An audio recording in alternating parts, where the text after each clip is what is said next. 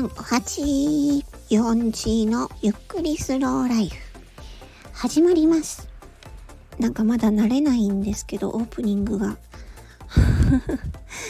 ところで皆さん エーアイ 使ってますか？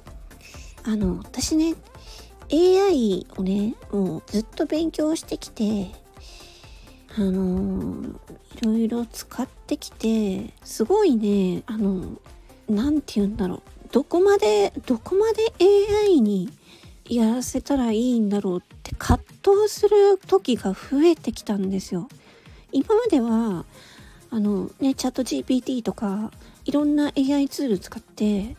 うわすごいこんなのもできるこんなのもできるあすごいすごいすごい楽しいとか言ってやってたんですけどいざねあのいろんななんていうのかな自分の生活にその エーアイ を取り入れる時とかになって、まあ、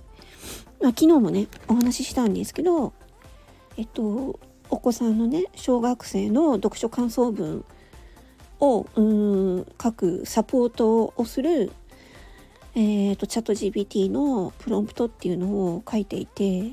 思ったんですけどあのー、できちゃうんですよあの エーアイ って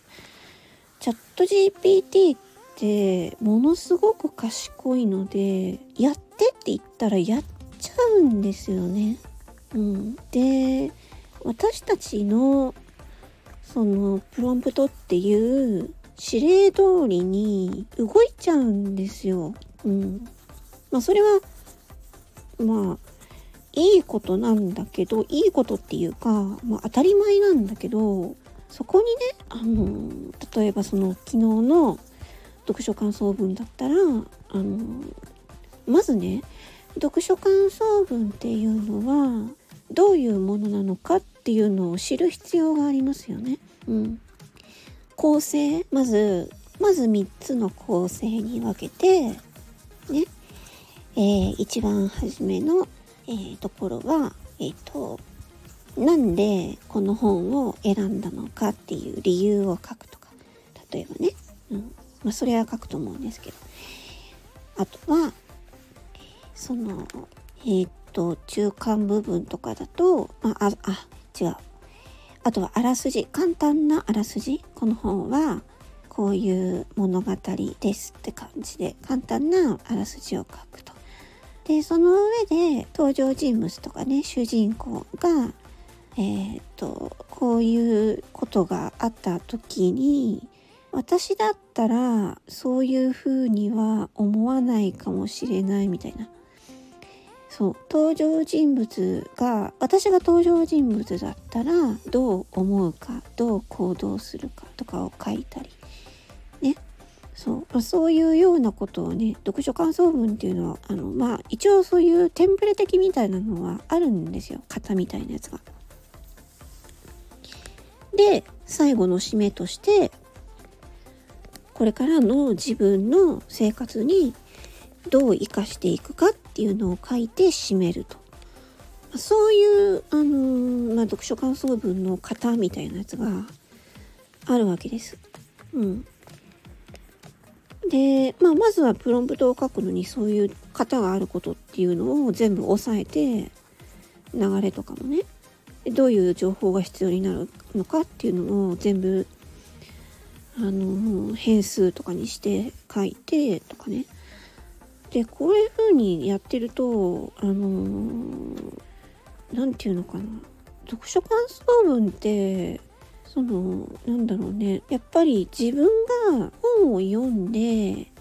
どう思ったかっていうのを書くのが読書感想文だと思うんですよ。うん、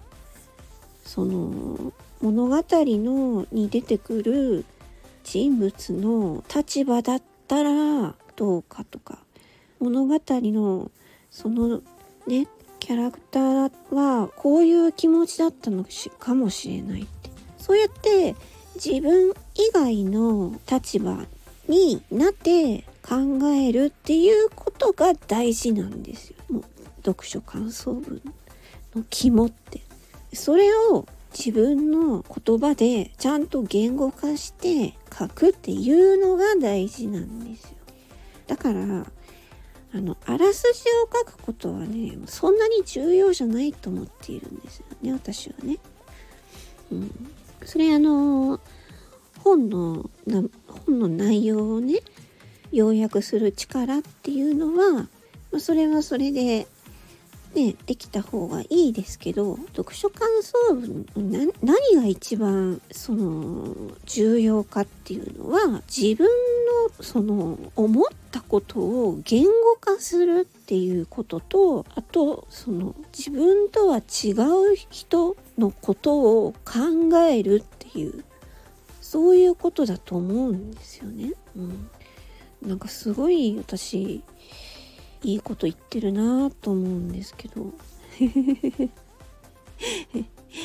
これでちゃなんかチャット ジーピーティー でねあのちょっとちょっとあらすじ書いてとか言ってあらすじ書いてもらって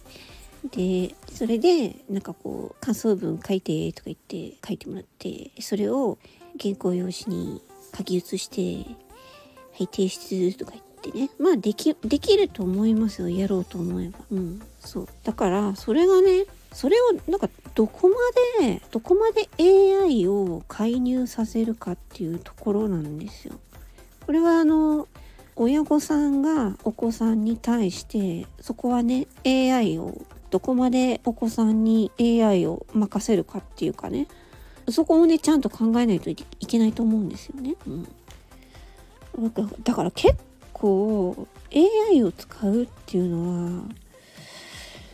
あの思ったよりもなんていうのかなすごくすごく優秀で使おうと思えば簡単にできちゃうからこそ逆にどのポイントで制御しなきゃいけないかっていうのを考えなきゃいけないなと思ったんですよ、人間側が、うん、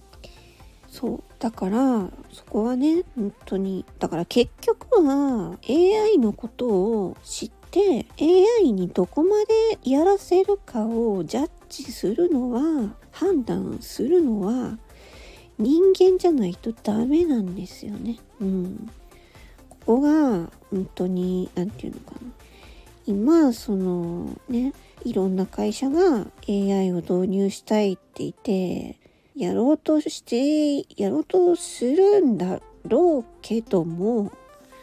ねそれはどこまでやらせるんですかっていうところはちゃんと決めないとダメです、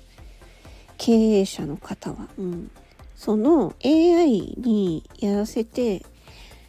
その浮かんだ浮かんだじゃないあの浮いた時間はじゃあどうするのかっていうねその分あの人件費をカットするのか他の仕事に回すのか分かりませんけど経営者判断なので、うん、だから多分経営者経営者の人たちは積極的ですけど結局ね、働いてる人たちはまあ個人的にどうだろうな エーアイ が エーアイ、まあ、会社でチャット ジーピーティー が使える環境だったらいいかもしれないですけど、ね、その自分の仕事の範囲内でチャット ジーピーティー を使ってもいいですよっていう会社の許可が下りていれば自分の業務をチャット ジーピーティー で、えー、このようにあのー、作業をね効率化させましたっていう風でやればさね仕事工数減るじゃないですか。でも思ったけど会社から会社側からしたらいいかもしれないけど工数が減ったところでさ工数が減ったんだったら労働時間も減るわけで働く人たちからしたら単純に働く時間が減って給料が減るじゃんってなりますよね。そうなるとなんか エーアイ を取り入れる部分ってなんかちゃんと考えなきゃいけないよなって思ったんですよね。まあそれもね な, なんだろうその仕事をする時間があの減った方がいいっていう人がいればいいかもしれないですけどね。あのもしねもしですよ自分のやってる仕事が、まあ、エーアイ によっでなくなってしまったとしたら何をしますか、ね、仕事がなくなったら何をしますか。これはあのね定年退職したら何をしますかみたいな感じになると思うんですけど、仕事がなくても楽しい人生送れますかっていう、うん、なんかね本当に今はまだ日本は、まあ、エーアイ の導入っていうのはね、まあ、今ちょっと静かにね静かに進んでいると思うんですけど、まだ私たちのレベルレベルっていうかなんていうのかな労働者に労働しうーんそうだな労働者レベルで影響が出るのは、まあ出てるところはもう出ちゃってますけど、うん、もうちょっとしたらもう急に来るかもしれないですね。うん、じゃあねじゃあその時どうしようってなるしね。お子さんがいる家庭はねお子さんのためのお金を用意しておかないといけないし、じゃあどうしようってなるしね。うん、だから エーアイ ができないお仕事をに転職するとかね、まあ、そうなると体を使うお仕事とか、まあ多分介護系かな、一番なんか人手が足りなくて人間の力人間にしかできない仕事が多いのは介護系のお仕事かななんて思ったりしますけど、うん、働きたいっていう人はね、そう